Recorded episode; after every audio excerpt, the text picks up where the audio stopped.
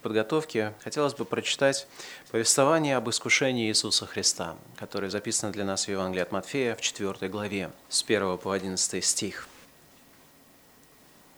Сразу после его крещения в водах Иордана мы читаем следующее. «Тогда Иисус возведен был духом в пустыню для искушения от дьявола. И постившись сорок дней и сорок ночей, напоследок взалкал – и приступил к нему искуситель и сказал, «Если ты Сын Божий, скажи, чтобы камни сии сделались хлебами». Он же сказал ему в ответ, написано, «Не хлебом и одним будет жить человек, но всяким словом, исходящим из уст Божиих». Потом берет его дьявол в святой город и поставляет его на крыле храма и говорит ему, «Если ты Сын Божий, Бросься вниз, ибо написано, ангелом своим заповедает о тебе, и на руках понесут тебя, да не приткнешься, а камень ногою твоею. Иисус сказал ему, написано также, не искушай Господа Бога твоего. Опять берет его дьявол на весьма высокую гору и показывает ему все царства мира и славу их, и говорит ему, «Все это дам тебе, если, пав, поклонишься мне». Тогда Иисус говорит ему, «Отойди от меня, сатана, ибо написано, Господу Богу твоему поклоняйся и Ему одному служи». Тогда оставляет его дьявол, и все ангелы приступили и служили ему. Аминь.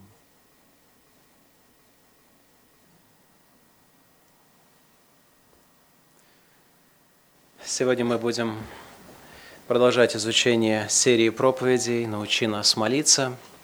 И мы говорили о том, что христианская жизнь – это жизнь возрастания, и человек должен возрастать в дисциплинах, э, которые сугубо присущи именно людям верующим, христианам. И одна из этих дисциплин – это есть дисциплина молитвы. И дисциплина, может быть, не самое лучшее слово, потому что оно звучит очень холодно, а молитва все-таки это очень что-то горячее, теплое для наших сердец – ну вот мы достаточно много времени уже уделяем этому предмету. Я задаю себе вопрос, а что изменилось в моей молитвенной жизни? Опасно и признак нашего духовного нездоровья, когда мы можем сидеть, слушать проповеди, даже читать Писание и извлекать из этого практически никакой пользы. Вот необходимо, чтобы мы с вами трудились в том, чтобы извлекать пользу чтобы слово слышанное, оно было слово посеянное, чтобы оно приносило в свое время плод. И я очень надеюсь и очень прошу Господа, чтобы Он помог мне возрасти в практике молитвы, стать человеком, молитвы которого играют на самом деле какую-то роль в жизни церкви, в моей жизни, в жизни других людей – а это не дается просто так. Царствие Божие, оно усилием берется, и люди, которые только предпринимают усилия в том, чтобы возрастать в молитве, достигают успеха в этом служении. Они действительно достигают успеха, когда отдают свои сердца тому, что есть согласно и угодно воле Божией.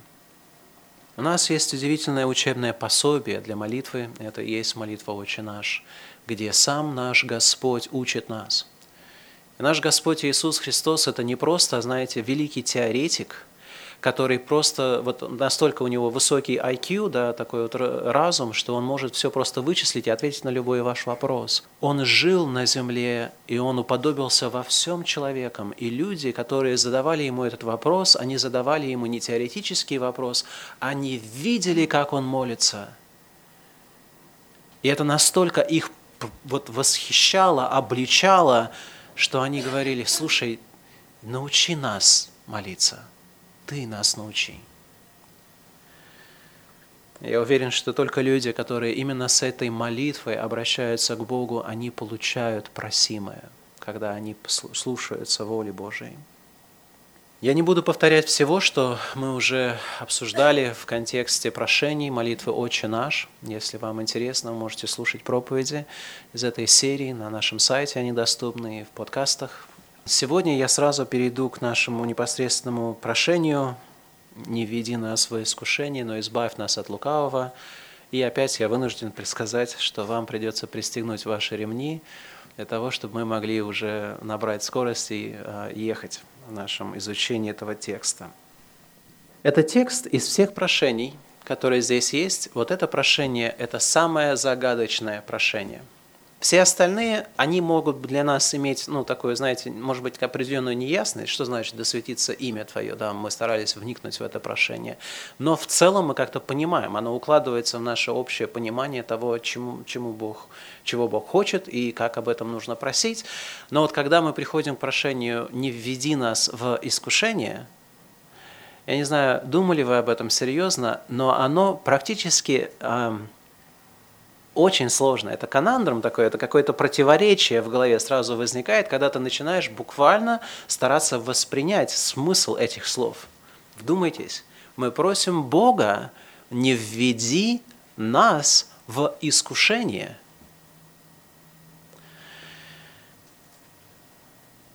Это действительно требует, вот откровения Божие, это требует нашего всего разумения для того, чтобы мы могли понять, о чем идет речь. С другой стороны, вы можете себе представить сложность этой просьбы к Богу, сложность для Бога исполнить это прошение. Не введи нас в искушение, а куда же ему его, э, нас вести? Потому что куда бы мы ни пошли, и что бы мы ни делали, нас ждут искушения.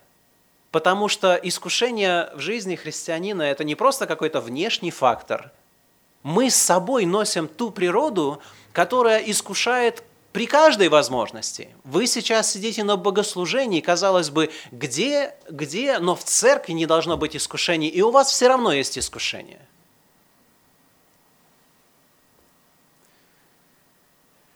Поэтому нам необходимо действительно понять, о чем здесь речь.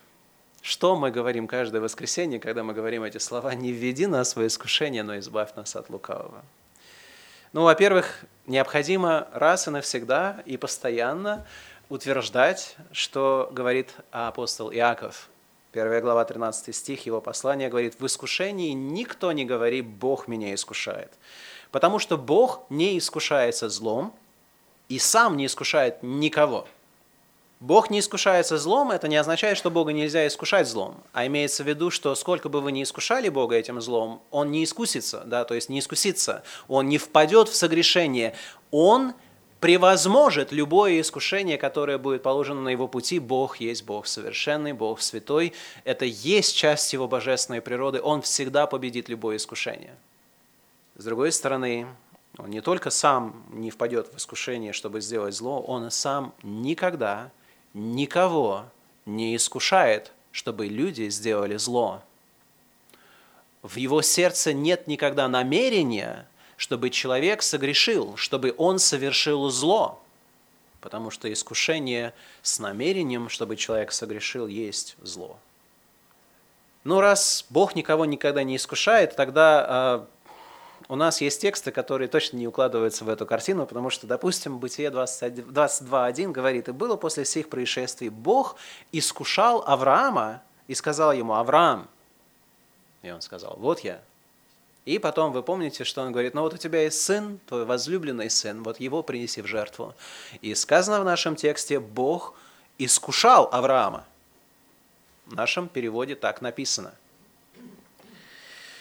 книге Второзакония, 13 глава, 3, 3 стих, сказано, «Не слушай слов пророка сего или сновидца сего, ибо через сие искушает вас Господь». Да, то есть он говорит о том, что восстанут всякого рода пророки и учителя, которые будут вас учить превратно. Вот не слушайте этих пророков, потому что через этих пророков Бог искушает вас. Опять же написано черным по белому в нашем синодальном переводе. А Яков говорит, Бог никого никогда не искушает книге Судей. А, у нас есть повествование о народе Божьем и о народе Израилевом, когда он вошел уже в землю обетованную при Иисусе Новине. И в книге Судей сказано во второй главе, когда Господь воздвигал им судей, то сам Господь был судьей и спасал их от врагов их во все дни судьи, ибо жалел их Господь, слыша стон их от угнетавших и притеснявших их. Но как скоро умирал судья, они опять делали хуже отцов своих, уклонялись к другим богам, служа им и поклоняясь им, не отставали от дел своих от стропного пути своего, старопного, старопотного даже, вот оно. И воспылал гнев Господень на Израиле, сказал он за то, что народ сей приступает мой завет, который я поставил с отцами, и их не слушает гласа моего, я не стану уже изгонять от них ни одного из тех народов, которых оставил Иисус, когда умирал, чтобы искушать имя Израиля. Бог говорит, мой народ, он настолько упрямый, что как только судья, который держит своего рода вот э, узду, да, то есть вот держит их в каких-то рамках, умирает, они сразу же возвращаются в грех и грешат даже хуже своих отцов. Бог в какой-то момент говорит, слушай, я больше не буду их избавлять от этих народов, которые постоянно их угнетают и причиняют им боль, и скорби и страдания, сказано для того, чтобы искушать ими Израиля. Станут ли они держаться пути Господня и хотеть по нему, как держались отцы их, или нет? И оставил Господь народы сии, и не изгнал их вскоре, и не предал их в руки Иисуса.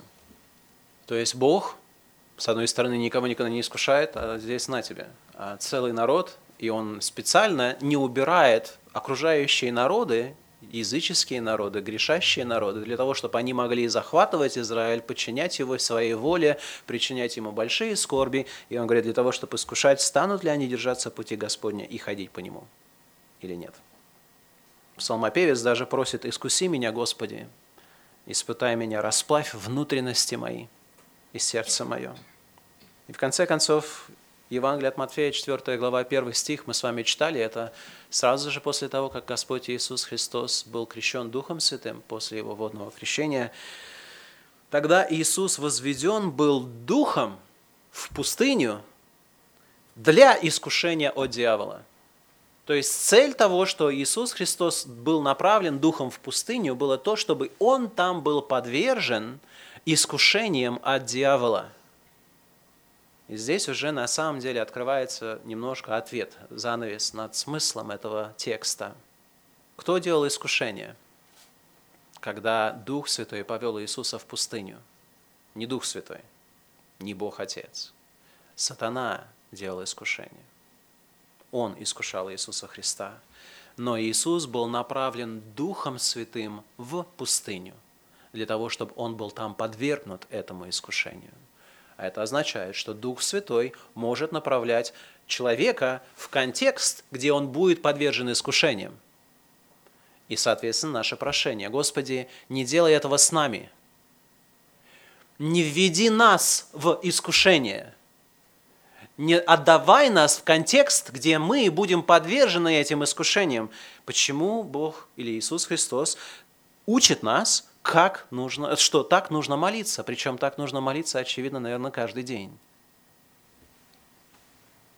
Ну, наверное, нужно задать вопрос тогда, если Дух Святой повел Иисуса Христа в пустыню для того, чтобы он был там искушаем от дьявола, если Дух Святой подвергает других людей, ввергает их в контекст, где они будут, будут искушаемы от дьявола, тогда, наверное, нужно правильно задать вопрос, а зачем он это делает, зачем Богу такое?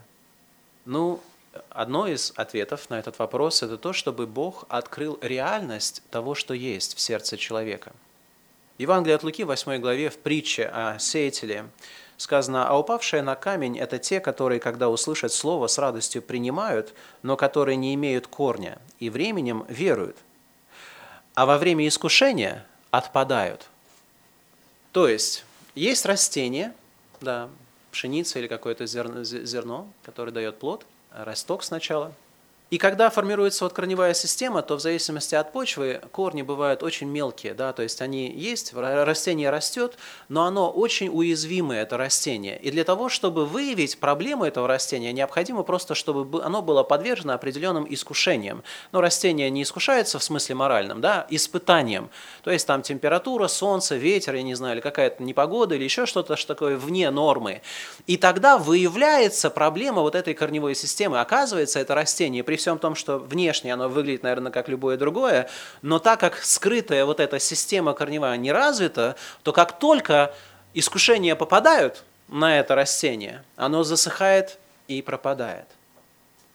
Проблема была не в том, что, знаете, кто-то там, значит, подошел и эти корни обрезал. Проблема в том, что этих корней там не было. И искушение, оно просто выявило эту действительность, эту реальность. Поэтому и когда мы читаем о повествовании о том, как Бог вел народ свой в пустыне иудейской и в пустыне вообще, то есть по пустыне, да, то есть того, той территории, там много всяких пустынь на самом деле. Слово Божие говорит о том, чтобы Бог знал, где их сердце, что они будут делать, что они изберут – и если вас смущает, что вот, ну, Бог зачем-то подвергает народ искушениям для того, чтобы знать, что в их сердце, неужели Бог не знает ну, того или другого? Конечно же, Бог знает все. Но есть, как вы знаете, наверное, значение слова «знать» как просто теоретическое знание, а как знать, как просто ну, выявить на практике. Поэтому Бог для того, чтобы открыть реальность нашего сердца, иногда допускает нас, впускает нас в контекст, где мы подвергаемся искушениям для того, чтобы вскрылось, что мы есть. Чтобы было очевидно, что на самом деле живет в нас, что нами движет. Есть еще одна удивительная цель, удивительная э, не в смысле вызывающая восторг, а в смысле вызывающая, вот в моем сердце всегда это вызывает страх – почему Бог вводит иногда людей в искушение. В послании к римлянам в первой главе 24 стихе сказано трижды используется слово «предал их Бог». В 24 стихе, то и предал их Бог в похотях сердец их нечистоте, так что они осквернили сами свои тела. 26 стих, потому предал их Бог постыдным страстям, женщины их заменили естественное употребление противоестественным. И 28 стих, и как они не заботились иметь Бога в разуме, то предал их Бог превратному уму делать непотребство. Здесь говорится о том, что Бог судит людей – и как Он судит людей?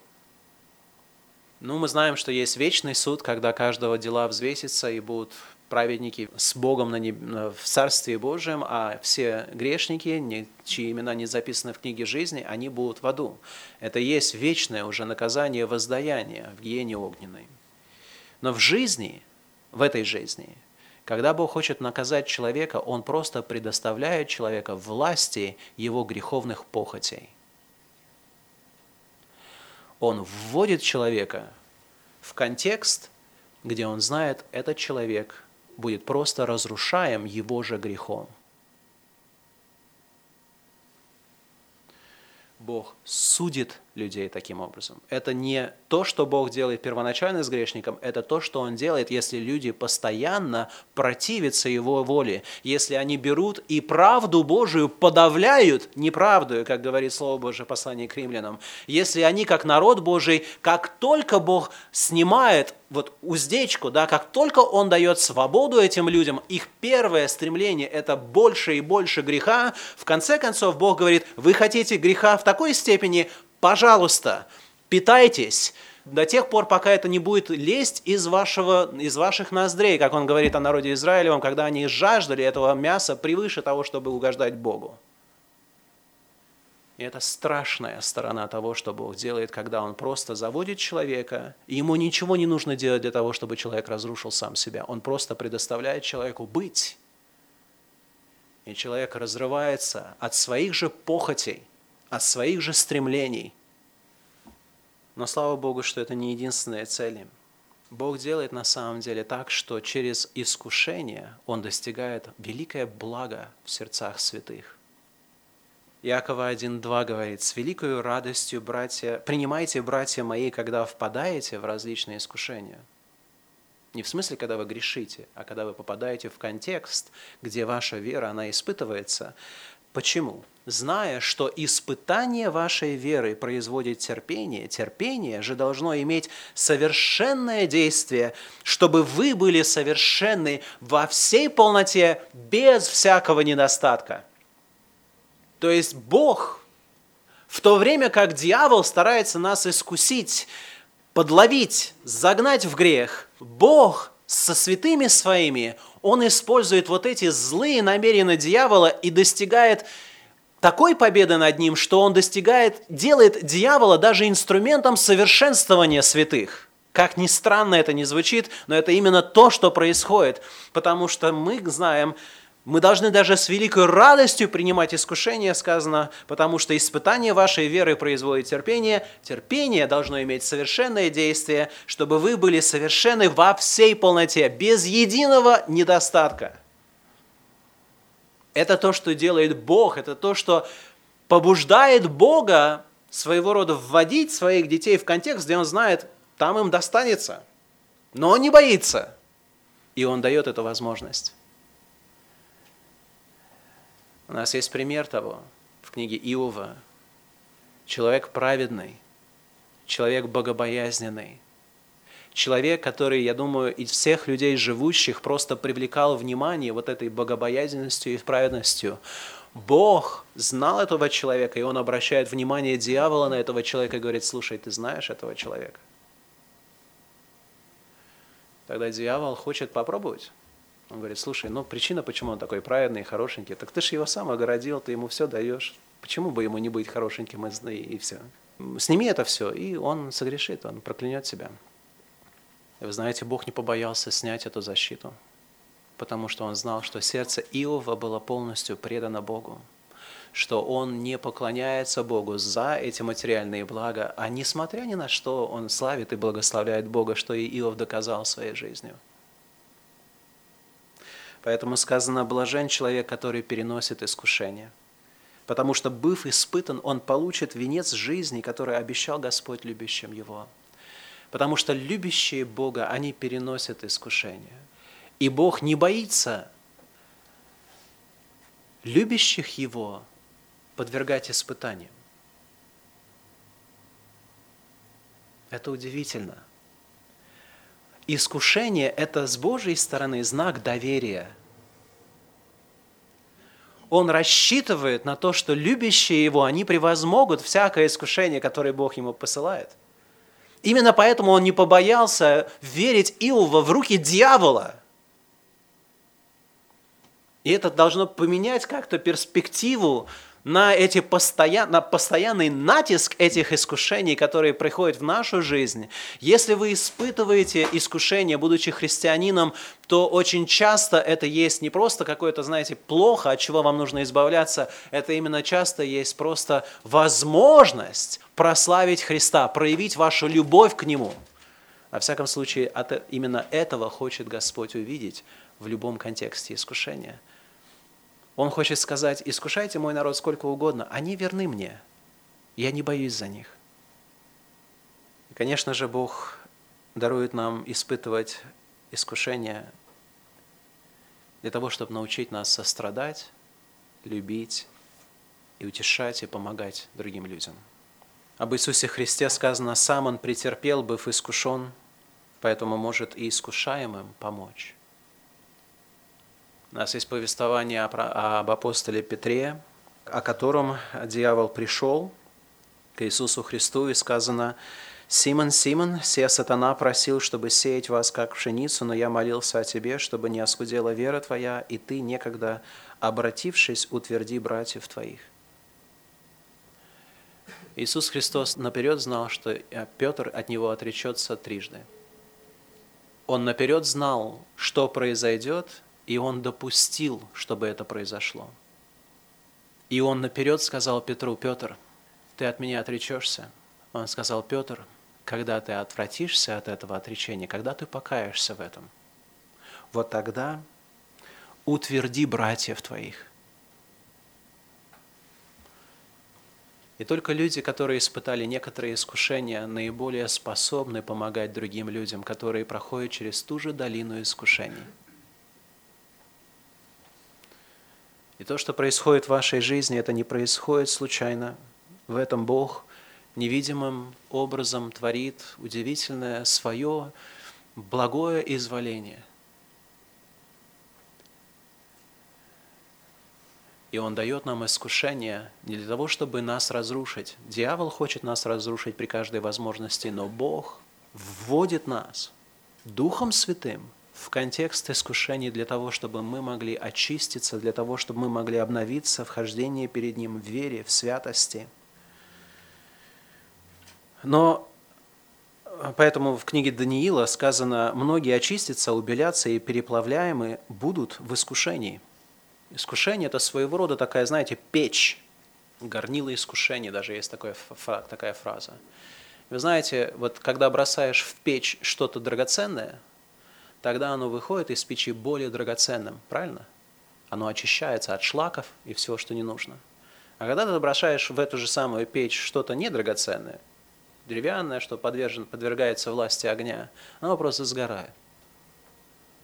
Так вот, святые – это есть что-то драгоценное, что Бог время от времени ввергает или вводит в это горнило искушений. Не для того, чтобы разрушить, но для того, чтобы очистить нас, осветить нас, сделать нас более драгоценными, более сильными, более правильными людьми во Христе. И вы говорите, ну вот, как прекрасно, да? Но тем не менее, текст говорит, не введи нас в искушение, поэтому загадка остается, да? Потому что если искушение это плохо, тогда зачем Богу вести нас в плохое? А если искушение это что-то хорошее, как мы уже говорим, да, что вот Бог вот все-таки преследует хорошие цели через искушение, тогда зачем нам просить, чтобы Он этого нам не делал? Понимаете проблема? такая немножко ломает вот мозги немножечко. Ну и, конечно же, ответ все-таки есть, и он в контексте. Потому что это прошение «не введи нас в искушение, но избавь нас от лукавого» – это на самом деле одно прошение. У нас есть а, в книге притчей, я думаю, молитва, которая является своего рода фундаментом или основанием для молитвы «Отче наш» или как минимум для части этой молитвы. Вы помните эти слова, это наставление в книге притчи, 30 глава, 7 стих. Мудрец говорит, двух вещей я прошу у тебя, не откажи мне, а прежде, нежели я умру. Суету и ложь удали от меня, нищеты и богатства не давай мне, питай меня насущным хлебом. И вот здесь мы сразу же вспоминаем, а, хлеб наш насущный, дай нам на сей день, и мы понимаем, что может быть что-то такое родственное здесь есть. Зачем он просит? Суету и ложь удали от меня, нищеты и богатства не давай мне, питай меня хлебом насущным. Девятый стих говорит, дабы, то есть для этой цели, чтобы, присытившись, я не отрекся от тебя. Это одна э, такая, ну, грань, да, то есть одна сторона искушения, искушения богатых людей, которым кажется, что они сами для себя, ну, самодостаточные, сами боги, зачем им Бог? И не сказал бы тогда, кто Господь? Я и сам все могу. Да? Если посмотреть на богатых людей, в принципе, они впадают в это искушение. У них постоянно есть вот эта вот ну, иллюзия того, что они всем контролируют, что все им принадлежит, и причем по праву, и они начинают требовать свои права, и там деньги все решают, и так далее и тому подобное. Это искушение богатого или властного человека. А с другой стороны, он говорит, не дай мне нищеты, потому что, обеднев, чтобы я не стал красть и употреблять имя Бога моего в суе. Это искушение бедного человека. Он, он беден, ему не хватает. И когда у него есть вот возможность что-то взять, что ему не принадлежит, некоторые люди устаивают, устоят какое-то время. Но мудрец говорит, что если вот это продолжается долго достаточно, я не устаю. Поэтому я прошу Тебя, Господи, вот в этой жизни, в, это, в эти дни, не дай мне богатства, не дай мне нищеты, дай мне вот то, что мне насущно, что мне потребно, чтобы я мог просто иметь достаточное довольство. Это звучит не геройски. Это звучит как молитва слабого человека, правильно? И вот это именно правильно. Потому что эта молитва «Не введи нас в искушение или испытание» Почему не введи нас в это искушение и испытание? Потому что мы слабые люди. И мы знаем свою слабость. Но даже если поведешь, избавь нас от лукавого. Вот это «но избавь нас от лукавого», оно признает, что Бог в своей мудрости, в своей в своем вечном и извечном плане может вести нас все-таки долиной искушений. И если Он тогда и проведет нас через эту долину, тогда мы просим во всяком случае, Господи, не дай мне впасть в грех. В этом суть, в этом, в этом суть этой молитвы. Прошение предыдущее, прости нам долги наши, как и мы прощаем должникам нашим, это было прошение, которое решало проблему моих прошлых грехов. А когда мы говорим, не веди меня в искушение, избавь меня от лукавого, это есть наш взгляд в будущее, потому что любой здравомыслящий человек, что если знает, что если он согрешил в прошлом, ему нужно думать о будущем, как бы ему там не согрешить, потому что придет время, придет искушение, и что вы будете делать тогда? Вот здесь всякий человек, который знает, что он есть плоть, он говорит, Господи, я знаю, что Ты время от времени проводишь людей в искушение, но не веди меня в искушение. Я слаб, я немощен. А если даже Ты поведешь, то избавь меня от лукавого. Эта молитва похожа немножко по своей вот динамике на молитву Господа, когда Он говорил, «Отче, о, если бы Ты благоволил пронести чашу сию мимо меня!» Впрочем, не моя воля, но Твоя да будет. Точный аналог. Христос стоит перед искушением, которого никому даже и не снилось. Мы даже близко не подходили к весу этого искушения. И Христос показывает свою человечность в этом прошении. Господи, если бы Ты благоволил пронести чашу эту мимо меня – Впрочем, не моя воля, но Твоя да будет. Вот так же и мы говорим, Господи, не введи нас в свое искушение. Чашу пронеси мимо, если бы Твое благоволение было в этом. Но если нужно, то избавь нас от лукавого, но не дай нам согрешить. Эта молитва открывает сердце именно возрожденного человека – потому что люди верующие, знающие Бога как своего Отца, это люди, которые пережили радикальное изменение в отношении греха. Они уже не хотят просто избежать наказания за грех, они хотят быть избавленными от греха, поэтому они и просят прощения за то, что уже нагрешили в прошлом, и говорят, Господи, в будущем не дай мне согрешить потому что они в сердце своем уже возненавидели сам грех. Это есть возрожденное сердце, это есть признак жизни святой Божией, которая живет в человеке. Господи, не введи в искушение, но избавь меня от лукавого. Это есть молитва святого сердца, жаждущего полного освящения. Как мы говорили, в этом прошении есть признание. Признание нашей немощи перед искушениями мы должны знать свою немощь. Проблема с человеком заключается в том, что нам все до сих пор кажется, даже верующим людям, даже верующим людям со стажем, кажется, что мы просто, знаете, можем превозмочь какие-то искушения, что мы сильнее на самом деле. Это мы уподобляемся Петру, который говорил, даже если все тебя оставят и все тебя проклянут в этот день, я тебя не оставлю. Он не знал себя, также и мы с вами всякий раз, когда мы лелеем ложную надежду в своем сердце, вот это искушение мне не повредит. Вот если я посмотрю немножечко вон туда, сделаю вот это вот немножечко, пообщаюсь с этими людьми или, или что-то еще произведу, вот это мне не повредит, я восстановлюсь вовремя. Я успею избежать зла, как нам кажется. И мы безумны тем, что мы каждый раз говорим себе одно и то же, и каждый раз наступаем на те же самые грабли, и потом приходится нам опять просить, Господи, прости нам долги наши, прости нам грехи наши, потому что мы не мудреем. Потому что мы всегда думаем, что мы сильнее. Только люди, в которых по Божьей милости сердца их сокрушены, настолько, что они знают, я не могу справиться с искушением. Я не могу с ним справиться. Вот только у этих людей есть надежда реально это искушение побороть, потому что они уже не надеются на себя, а ищут силу Божию в борьбе против этих искушений. Слово Божие говорит, плоть же немощна. бодрствуйте, молитесь, чтобы не впасть в искушение. Дух бодр. Может быть, вы в духе действительно уже говорите, Господи, я хочу всем сердцем Тебе следовать. Вы должны знать, у вас есть не только дух, у вас есть плоть, а ваша плоть, она немощна.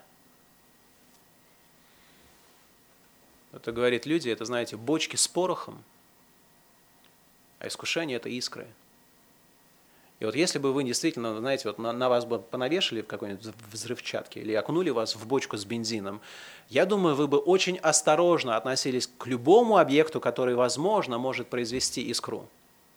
Правильно?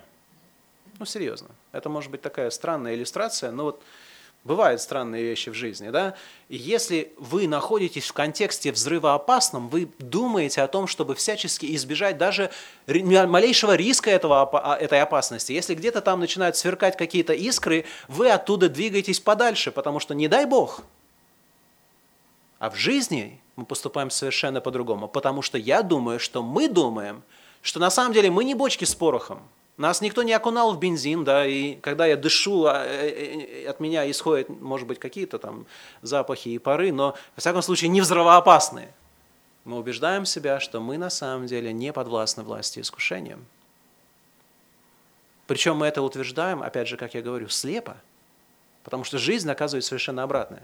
Наш опыт доказывает нам совершенно обратное.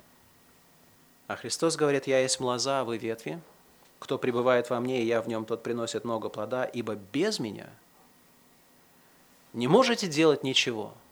Вы думаете, что вы можете противостоять искушениям, и вы оказываетесь постоянно, обманываете себя, потому что без меня, сказано, вы не можете делать ничего, Христос говорит.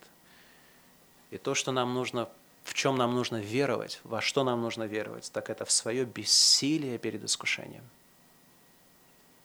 Без Христа.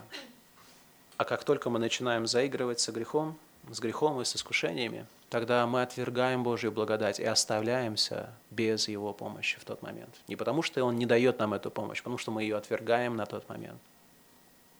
Мы все грешны, все мы грешники, но что делает нашу жизнь особенно сложной в этой жизни, что мы все, хоть мы все грешны, но мы все грешны по-своему. А это означает, что то, что является искушением для одного человека, может не быть искушением для другого. И наоборот. А мы смотрим на других людей и говорим, ну он же вот туда пошел, с ним ничего не произошло. Да, вот этого человек кто сделал, почему я не могу этого сделать? Да потому что ты не тот человек. Да потому что если один человек проходит мимо бара, и у него даже мысли не возникает туда войти, и если бы кто-то к нему подошел, сказал, слушай, пойдем выпьем, он бы сказал, да мне вообще это не нужно, я не пойду. Насильно бы его заставляли бы это все взливать в него, подарили бы ему бутылку самого дорогого коньяка или еще чего-то, он бы сказал, да мне с этим нечего делать, я не пью. И возьми другого человека, проведи мимо того же места, и он не сможет устоять. Он не сможет устоять. Также вы, может быть, не бодрствуете, предлагаете друг другу, давай пойдем туда, сделаем это, не думая о том, какие будут последствия. Христос сказал, лучше человеку, чтобы ему повесили жерно, жернов на его шею, утопили его, чтобы он послужил искушением, камнем преткновения для кого-либо из малых сих. Мы не думаем об этом. И мы не думаем, когда мы смотрим на поведение других даже верующих людей, что это может нам как-то повредить, потому что мы не знаем себя. Мы постоянно думаем, что мы сильнее, что мы так же, как в принципе и все, а на самом деле действительность она совершенно другая. И в этом мире у нас, у нас много свидетельств того, что этот мир очень сильно, знаете, кастомизирован. Вот цветы цветут, и пчелы к ним летят. Я не знаю, кошки к цветам особо ну, равнодушные. Да, но вот дай кошке э, рыбу, она будет там, я не знаю, вот как будто бы уже жизни нет, да, а, и не успокоится, пока ты не дашь эту рыбу или не выбросишь ее так, чтобы у нее не было шансов а, достать ее обратно, да, потому что если у нее есть шанс, она полезет, да. Мыши с сыром, я не знаю, ну все вот эти вот дела. Почему мы думаем, что люди отличаются? Люди не отличаются. Знаете ли вы свою немощь? Знаете ли вы, вот есть у вас кнопочки, да, духовные какие-то, невидимые, незримые такие вот точечки, где стоит туда просто вот прикоснуться. Это произведет такой, бу, такую бурю желаний, которые вы не сможете противостоять. если не будет вам дана благодать Божия, остановиться вовремя. И у нас для, для, для каждого из нас это своя точка. Мы все разные, хоть мы все грешники. И вы должны это знать, и вы должны признавать свою немощь для того, чтобы вы могли действительно осмысленно говорить, Господи, не введи меня в искушение, не веди нас в искушение, но избавь нас от лукавого. Есть ли искушения, которые вам не страшны? Ну вот, я уже не раз повторял эту фразу. Нет греха, который я не смог совершить бы при правильных обстоятельствах. В эту фразу трудно поверить. Но люди, у которых есть опыт, я думаю, они верят в эту фразу гораздо охотнее, нежели просто молодые наивные люди, которые думают, что нет, есть вещи, которые никогда бы, я никогда бы даже не думал их совершить. Проблема с тем, что наша греховная природа нас постоянно удивляет. Она не брезгует практически ничем. И воспроизводит в нас такие вещи, которые, о которых нам даже стыдно говорить. Стыдно признаться, что мы на такое были когда-либо способны. И не думайте, что в будущем вы становитесь неуязвимы от этих искушений.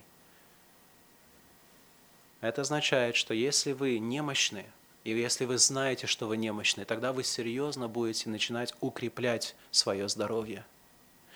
Есть вид заболевания СПИД, ВИЧ, да, который ну, а, в упрощенном варианте да, парализует нашу вот, ну, иммунную систему, так что мы становимся подвластны любому практически заболеванию, умираем от какого-то довольно незначительного заболевания. Так вот, грех поразил каждого из нас. Мы все с вами инфицированы вот этим духовным ВИЧ. И сейчас вот если бы мы только верили этому, если мы действительно доверились простому откровению Слова Божия, что мы не можем противостоять, что если нас просто вот предоставить самим себе, вот в такой среде мы будем поражены, и нас эта болезнь съест. Независимо от того, будет это простуда или воспаление легких или еще что-то такое, мы просто погибнем от какого-то незначительного чего-то если мы не, не, не, не, не принимаем постоянно меры профилактики, постоянно не, не заботимся о своем здоровье, постоянно не фильтрируем наш воздух, то, что мы вбираем в себя, то, что мы едим, то, что, к чему мы прикасаемся, что мы подносим к нашему лицу и так далее. Люди, которые больны ВИЧ, гораздо мудрее людей, которые просто все из нас инфицированы этим грехом, а мы с вами живем, как будто бы все в порядке – нам ничего не повредит. Слово Божие говорит, если ты в день бедствия оказался слабым, то бедна сила твоя. Не сказано, в день благополучия оказался слабым, в день бедствия. Я думаю, всем известно, знаете, когда ты встаешь вовремя, читаешь Слово Божие, молишься, ну, сделал все, как вот тебя учат, да, такой вот идеальный христианский день. В тот момент кажется все по плечу, и я неуязвим, и я могу свидетельствовать направо и налево, я могу молиться, я прям дерзновенен, могу даже кому-то там обличить или еще что-то такое. А бывают дни совершенно обратные.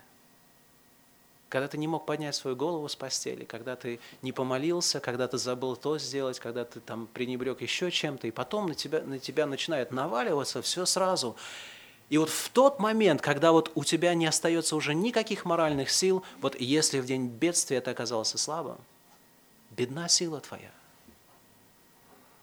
Не измеряйте вашу силу по самым счастливым дням вашей жизни, измеряйте вашу силу по самым низким падениям вашим. Вот это истинная ваша сила, потому что как цепь, она только сильна и прочна настолько, насколько прочно каждое звено, самое слабое звено определяет силу этой цепи, так и самое, самое слабое, самый низкий ваш грех определяет вашу силу.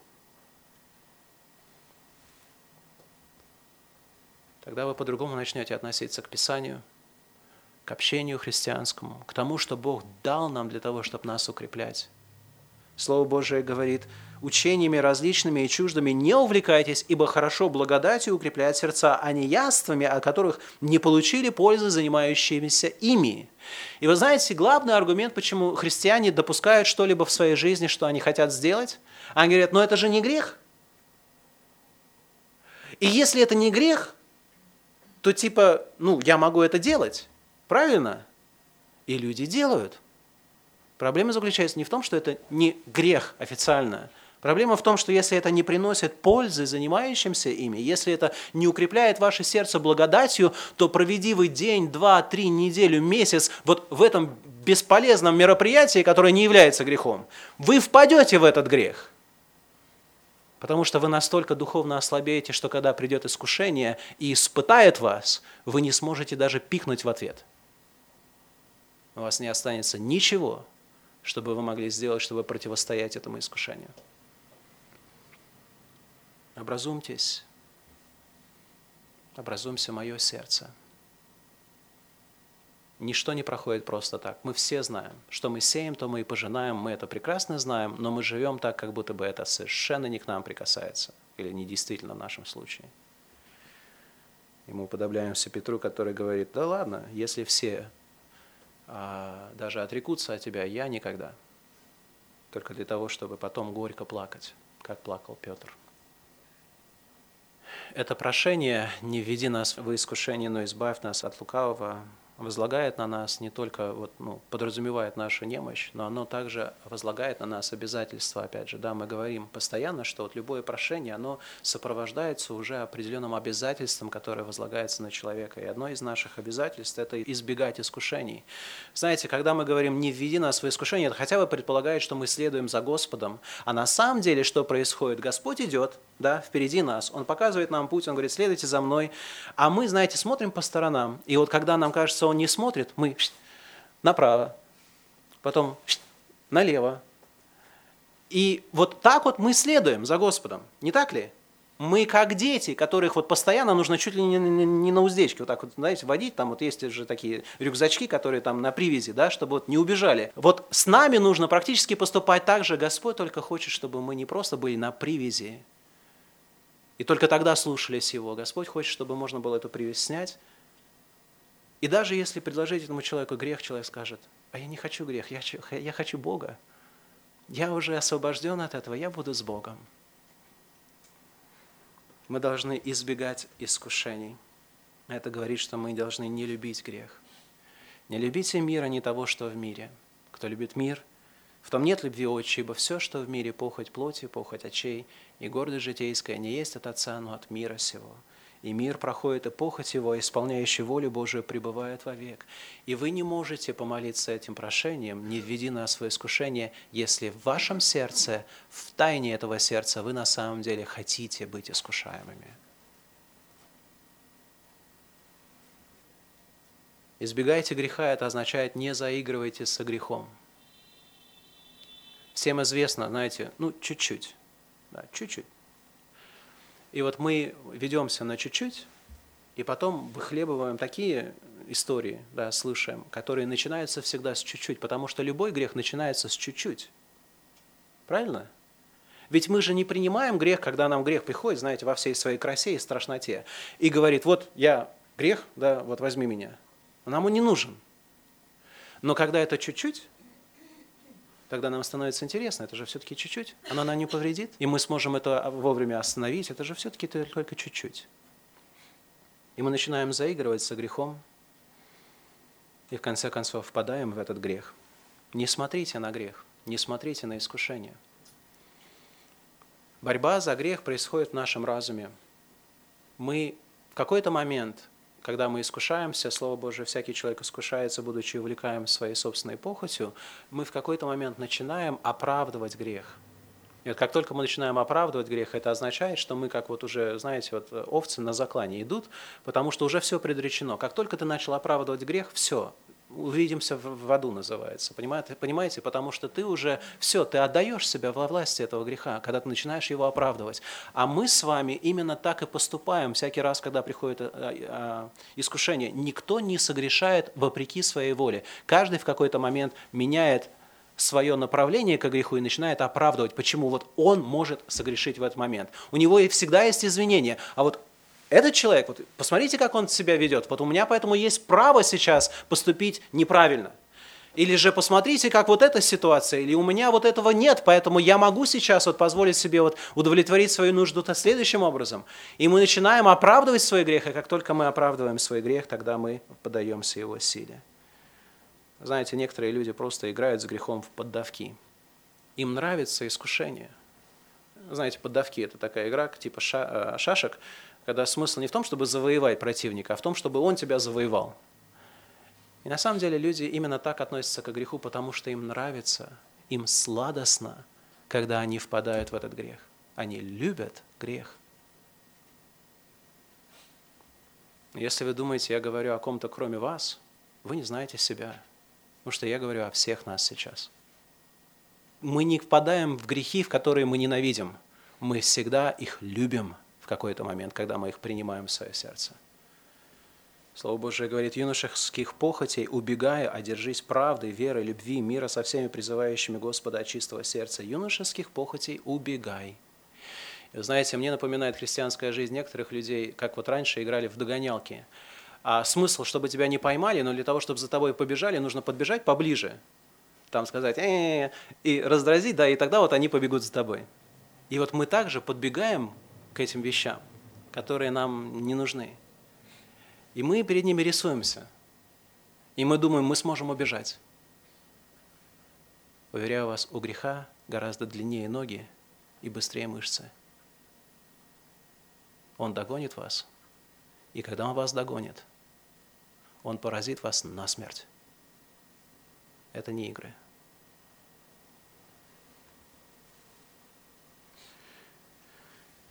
Избегать искушений означает не ищите искушений – Притча 7 глава, Соломон говорит, «Вот однажды смотрел я в окно дома моего сквозь решетку мою и увидел среди неопытных, заметил между молодыми людьми неразумного юноша, переходившего площадь близ угла ее и шедшего по дороге к дому ее, в сумерки, в вечер дня, в ночной темноте и во мраке». Ее – это не мудрость, ее – это падшая женщина – и вопрос, зачем юноше идти в сумерках к дому падшей женщине? Зачем туда идти? Если вы думаете, что вы поступаете мудрее, взвесьте, что вы делаете, когда вы добровольно грешите. Таким же образом идете к ее дому, делая вид, что вы проходите мимо, на самом деле сердце ваше желает только одного. Это наши сердца. Избегайте греха, это означает будьте мудрыми. В послании к Коринфянам апостол рекомендует, советует лучше жениться, нежели что? Разжигаться. То есть есть проблема, и есть решение, и решение, которое Бог предусмотрел в естественном порядке э, человеческой жизни. Есть правильные предотвратители, а, вещи, которые позволяют нам обезопасить себя от греха. Будьте мудрыми, Сделайте правильные решения в вашей жизни, поставьте этот фильтр на этот интернет, поставьте какую-то преграду, дайте другим людям ваш телефон э, или какие-то координаты для того, чтобы они могли следить за тем, что происходит, для того, чтобы они могли вам помочь, для того, чтобы вы могли вовремя остановиться. А иногда для того, чтобы вовремя остановиться, это нужно, чтобы кто-то вас остановил, потому что вы уже теряете бдительность. Лучше работать, чем терпеть нужду, и потом искушаться к воровству или ропоту. Мы должны жить праведно. Элементарно, если вы построите свою жизнь в правильном режиме, когда вы вовремя ложитесь, правильно едите, занимаете свою жизнь правильными вещами, тогда у вас не будет времени для того, чтобы искушаться и грешить. Давид и Версавия – это история, которая постоянно звучит и постоянно является примером того, как легко человек подвергается власти искушения, когда он просто отступает от нормального порядка праведной своей жизни. Время, когда выходит цари в походы, Давид остается у себя во дворце, выходит ночью на кровлю и смотрит, а там Версавия во всей своей красоте. И он согрешает. А вот если бы он был в походе, если бы он совершал битву в тот момент, у него даже мысли этой не было. И у нас не было бы истории Давида из Версавии и того, что следовало после этого. Так и мы с вами, если мы не, не делаем с вами праведные вещи, обязательно найдется грех, который заполнит вакуум. Обязательно найдется грех. Свято место пусто не бывает, как говорится, и это происходит в нашем сердце. И мы должны не только избегать искушений – но, как мы говорили, но если ты проводишь нас через эту долину искушения, нам нужно противостоять искушениям. Нам нужно укрепляться благодатью, чтобы мы противостояли им. Оскар Уайлд сказал, единственный способ избавиться от искушения – это поддаться ему. И он был абсолютно неправ. Потому что любой человек, который поддался искушению один раз, он знает, что в следующий раз искушение вламывается, просто ногой отпирает, вот, от, откидывает двери вашего сердца и начинает просто хозяйничать. Потому что кому мы отдаем наше сердце, кому мы, начи, кому мы начинаем слушаться, то имеет власть над нами. Один поэт сказал, когда душа ослаблена сомнением, ее спешит разрушить искушение люди, которые находятся, знаете, в такой депрессии. Это люди, которые очень часто находят очень ну, простые способы оправдать практически любой грех, который им хочется в тот момент – они в депрессии, они готовы хотя бы получить маленькую радость от жизни, а эту маленькую радость от жизни предлагает нам грех. И, конечно же, в тот момент легче всего не бороться против греха, а просто сдаться во власть этого греха. И люди в депрессии – это люди, которые чаще, чаще всего совершают удивительные грехи от которых потом они сами не могут даже прийти в себя. Они даже не могли представить, что могли это сделать. Это означает, что мы должны с вами бодрствовать, не допускать такого состояния нашего сердца, когда оно становится просто оголодавшим и готово даже есть вот эти свиные рожки, вместо того, чтобы благодатью укреплять свое сердце, питать его Словом Божьим, Божьей святой истиной. Но если вы пренебрегаете простыми этими вещами, как чтение Слова, регулярным посвящением себя Богу в молитве, у вас проблемы, и вы это знаете –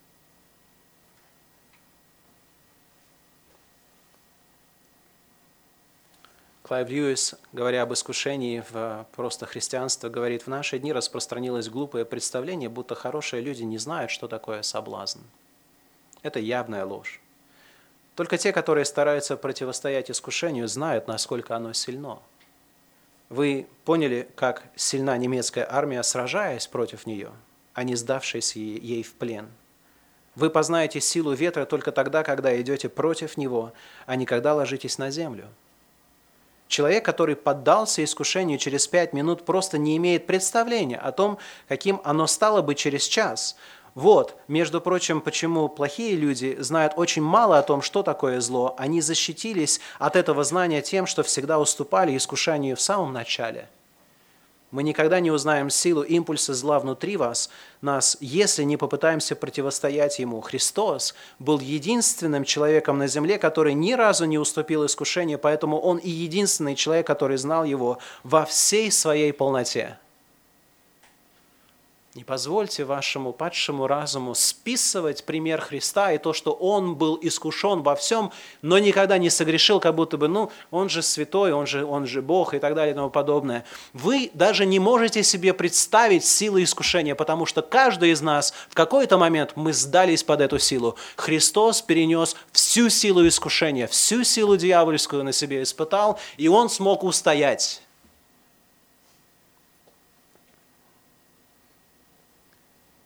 Поэтому как раз Слово Божие говорит нам, вы немощны, и мы немощны. Но мы с вами удивительным образом можем противостоять даже дьяволу, если мы смиряемся под могущественную руку Божию. Потому что у нас есть такой первосвященник, который может сострадать. Или, как сказано в послании к евреям, мы имеем не такого первосвященника, который не может сострадать нам в немощах наших, но который, подобно нам, искушен во всем, кроме греха. Какое бы искушение вы ни испытывали в вашем сердце, Бог знает силу этого искушения гораздо больше, чем вы можете себе даже это представить. Придите к Нему – и, взирая на начальника и совершителя вашей веры, доверьте свои сердца Ему. Он силен вас избавить от всех этих искушений. И в этих искушениях Он силен вам помочь, так что вы не согрешите, о чем и говорит в послании к Коринфянам апостол Павел. «Вас постигло искушение не иное, как человеческое, и верен Бог, который не попустит вам быть искушаемыми сверх сил, но при искушении даст и облегчение так, чтобы вы могли перенести». Бог в милости своей действительно отвечает на нашу молитву «Не веди нас в искушение» и избавляет нас от многих бед, если мы сами туда не, не, не рвемся. Но с другой стороны, даже когда Он позволяет нам испытать силу искушения в нашей жизни, Бог всегда дает благодать, которая позволяет нам все перенести, все без исключения.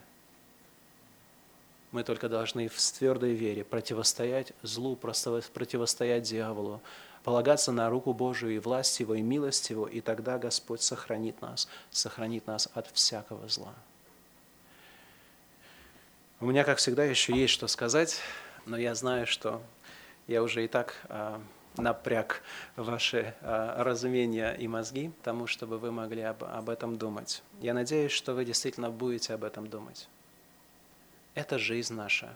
Каждый день, куда бы мы ни сунулись, нас ожидает искушение. Нам нужно научиться молиться, не веди нас в искушение, но избавь нас от лукавого. И так жить свою христианскую жизнь. Встанем для молитвы. Драгоценный Господь и Бог наш, Ты наша защита, Ты щит наш и меч наш, Ты орудие наше. Благодатью Твоей Ты искупил нас, освободил нас от страшного рабства, и Ты сейчас Словом Твоим наставляешь нас в том, чтобы мы не возвращались в это рабство греха. Прошу о милости ко всем нам. Научи нас молиться, Господь. Научи нас бодрствовать в молитве научи нас превозмогать и переносить всякое искушение и избегать все те искушения, которые нам абсолютно не нужны.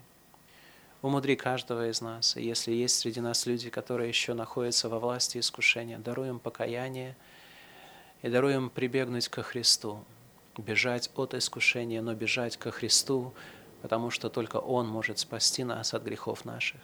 Просим во имя Иисуса Христа. Аминь.